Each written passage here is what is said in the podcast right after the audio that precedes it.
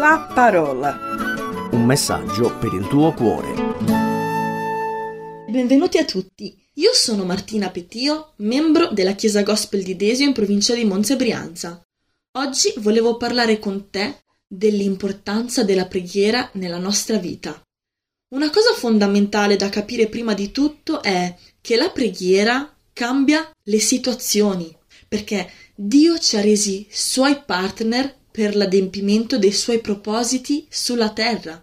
E la preghiera è un modo fondamentale attraverso cui collaboriamo con Dio, perché dovete sapere che la preghiera detta con fede ha il potere di distruggere i piani del diavolo e di aprire la strada, perché affinché poi ogni barriera venga infranta, ogni cancello venga spalancato e le benedizioni di Dio possano scorrere senza interruzioni.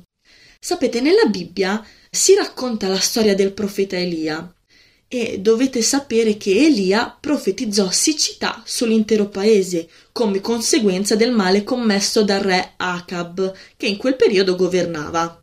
Quindi per tre anni e sei mesi Israele era stata afflitta dalla carestia, finché un giorno Dio promise al profeta Elia che avrebbe rimandato la pioggia. Infatti molto tempo dopo leggiamo che in Prima Re al capitolo 18, al versetto 1, Dio parlò ad Elia e gli disse Va, presentati ad Acab e io manderò la pioggia sul paese.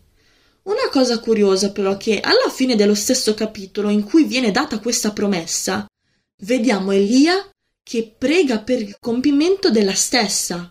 E la parola di Dio dice anche che lui pregò intensamente. Ecco, allora arrivati a questo punto ci si potrebbe chiedere ma perché Elia pregò Dio di inviare la pioggia se Dio stesso già gli aveva promesso che l'avrebbe mandata? Elia capì che la promessa richiedeva partecipazione attraverso la preghiera e la preghiera è una collaborazione tra il cielo e la terra che si esercita quando il popolo di Dio si allinea con i suoi propositi e prega per questi propositi, affinché avvengano poi nel regno terreno. Quindi, sì, la preghiera conta e ha anche il potere di cambiare il mondo.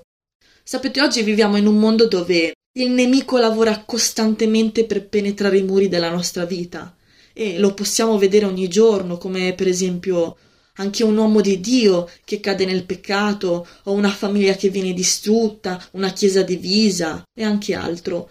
Ma quante volte, vedendo queste situazioni, il popolo di Dio resta in disparte? Ci limitiamo a guardare la catastrofe e con entusiasmo si comincia a sparlare del nuovo argomento di conversazione. Mi dispiace dirvelo, ma Dio non è compiaciuto in questo.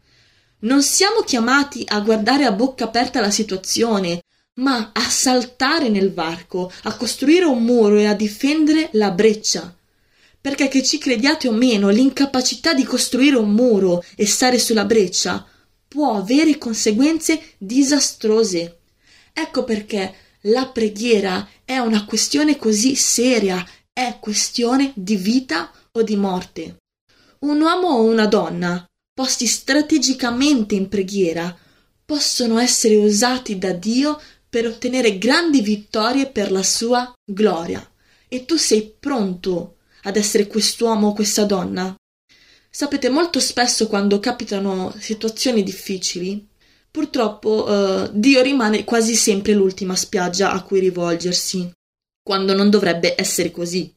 Oppure cominciamo a pregare quando la vita si fa dura poi le cose diventano più semplici e poi non preghiamo più così tanto perché non sentiamo più il bisogno di Dio come prima. E una delle cose che contano di più per Dio è ricevere gloria dalle nostre vite.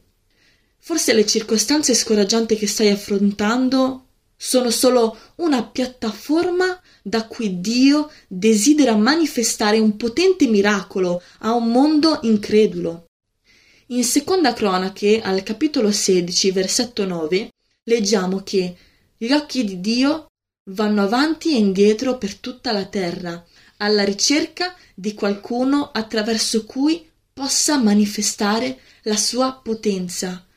Dio vuole trarre gloria attraverso la tua malattia, vuole ricevere lode durante la tua emergenza finanziaria, vuole ricevere onore attraverso la tua situazione familiare.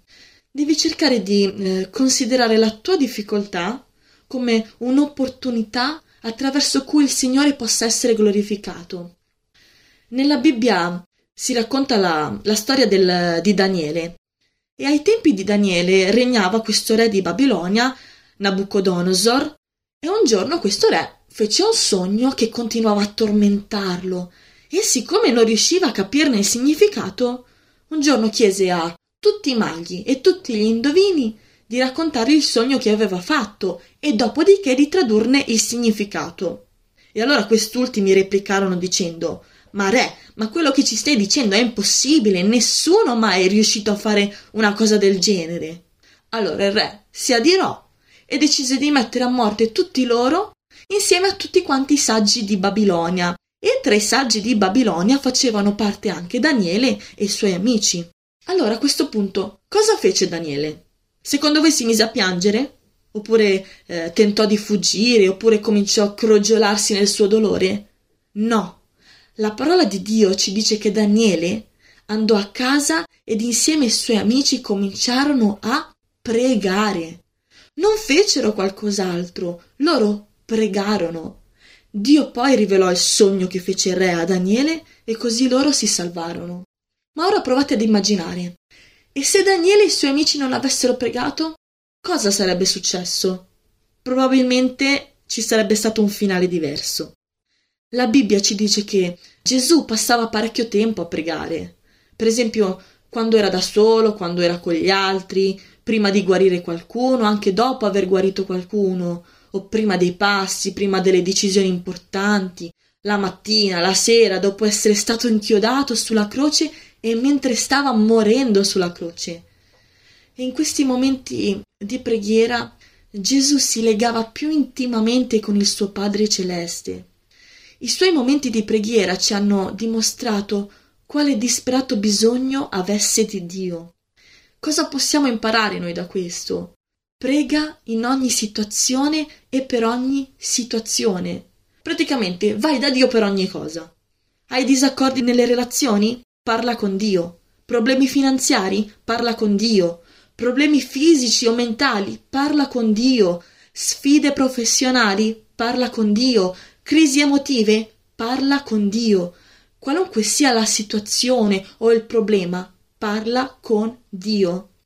Non siate intimiditi dalla preghiera, non abbiamo bisogno eh, di chiederci se lo stiamo facendo nel modo giusto o se stiamo dicendo le cose giuste, perché Dio vuole che costruiamo una relazione intima con Lui e Lui sa che mantenere un dialogo continuo con Lui tutti i nostri giorni è il migliore dei piani.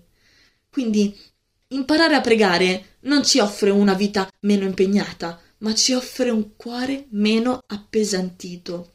Vi sarà capitato di rimanere senza fiato ogni tanto, per esempio, davanti al sorgere del sole, oppure quando ti soffermi a sentire il profumo dei fiori o rimanere incantato di fronte alle meraviglie del creato. E quando ti soffermi in questi momenti, eh, l'unica cosa che ti viene in mente da dire è semplicemente grazie, Signore. E quando le cose non vanno come avremmo voluto, invece di focalizzarci su cosa non è andato come doveva andare, cominciamo a focalizzarci su quello che abbiamo.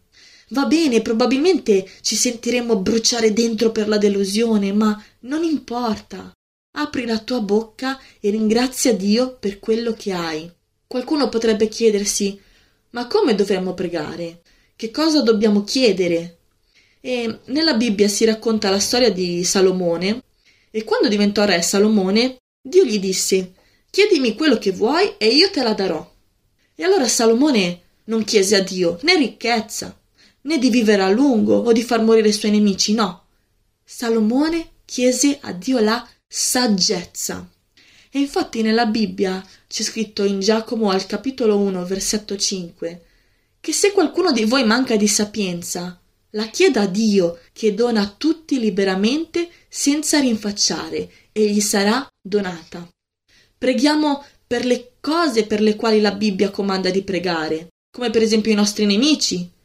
Preghiamo con la giusta motivazione, perché sapete, nella Bibbia c'è scritto domandate e non ricevete perché domandate male per spendere nei vostri piaceri.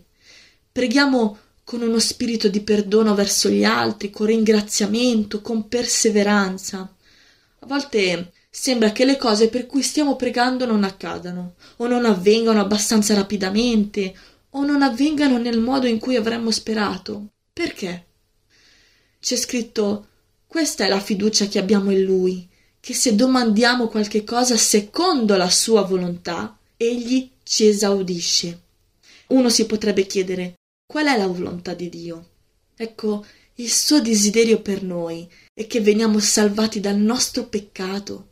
C'è una ragione per le situazioni in cui ci veniamo a trovare, e sebbene la nostra comprensione umana di solito non è in grado di comprenderlo, ogni situazione è per noi un'opportunità di essere salvati dal peccato.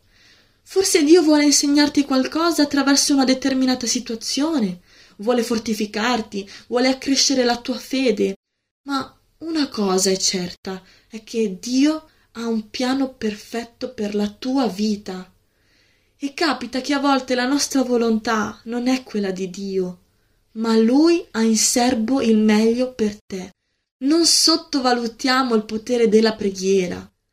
In prima Tessalonicesi, al capitolo 5, al versetto 17, c'è scritto Non cessate mai di pregare. La preghiera ribalta quella che può essere una probabile sconfitta in vittoria, anche tra la vita e la morte. Quindi non sottovalutiamo quest'arma potente che abbiamo. Una buona giornata a tutti e che Dio vi benedica. La parola. Un messaggio per il tuo cuore.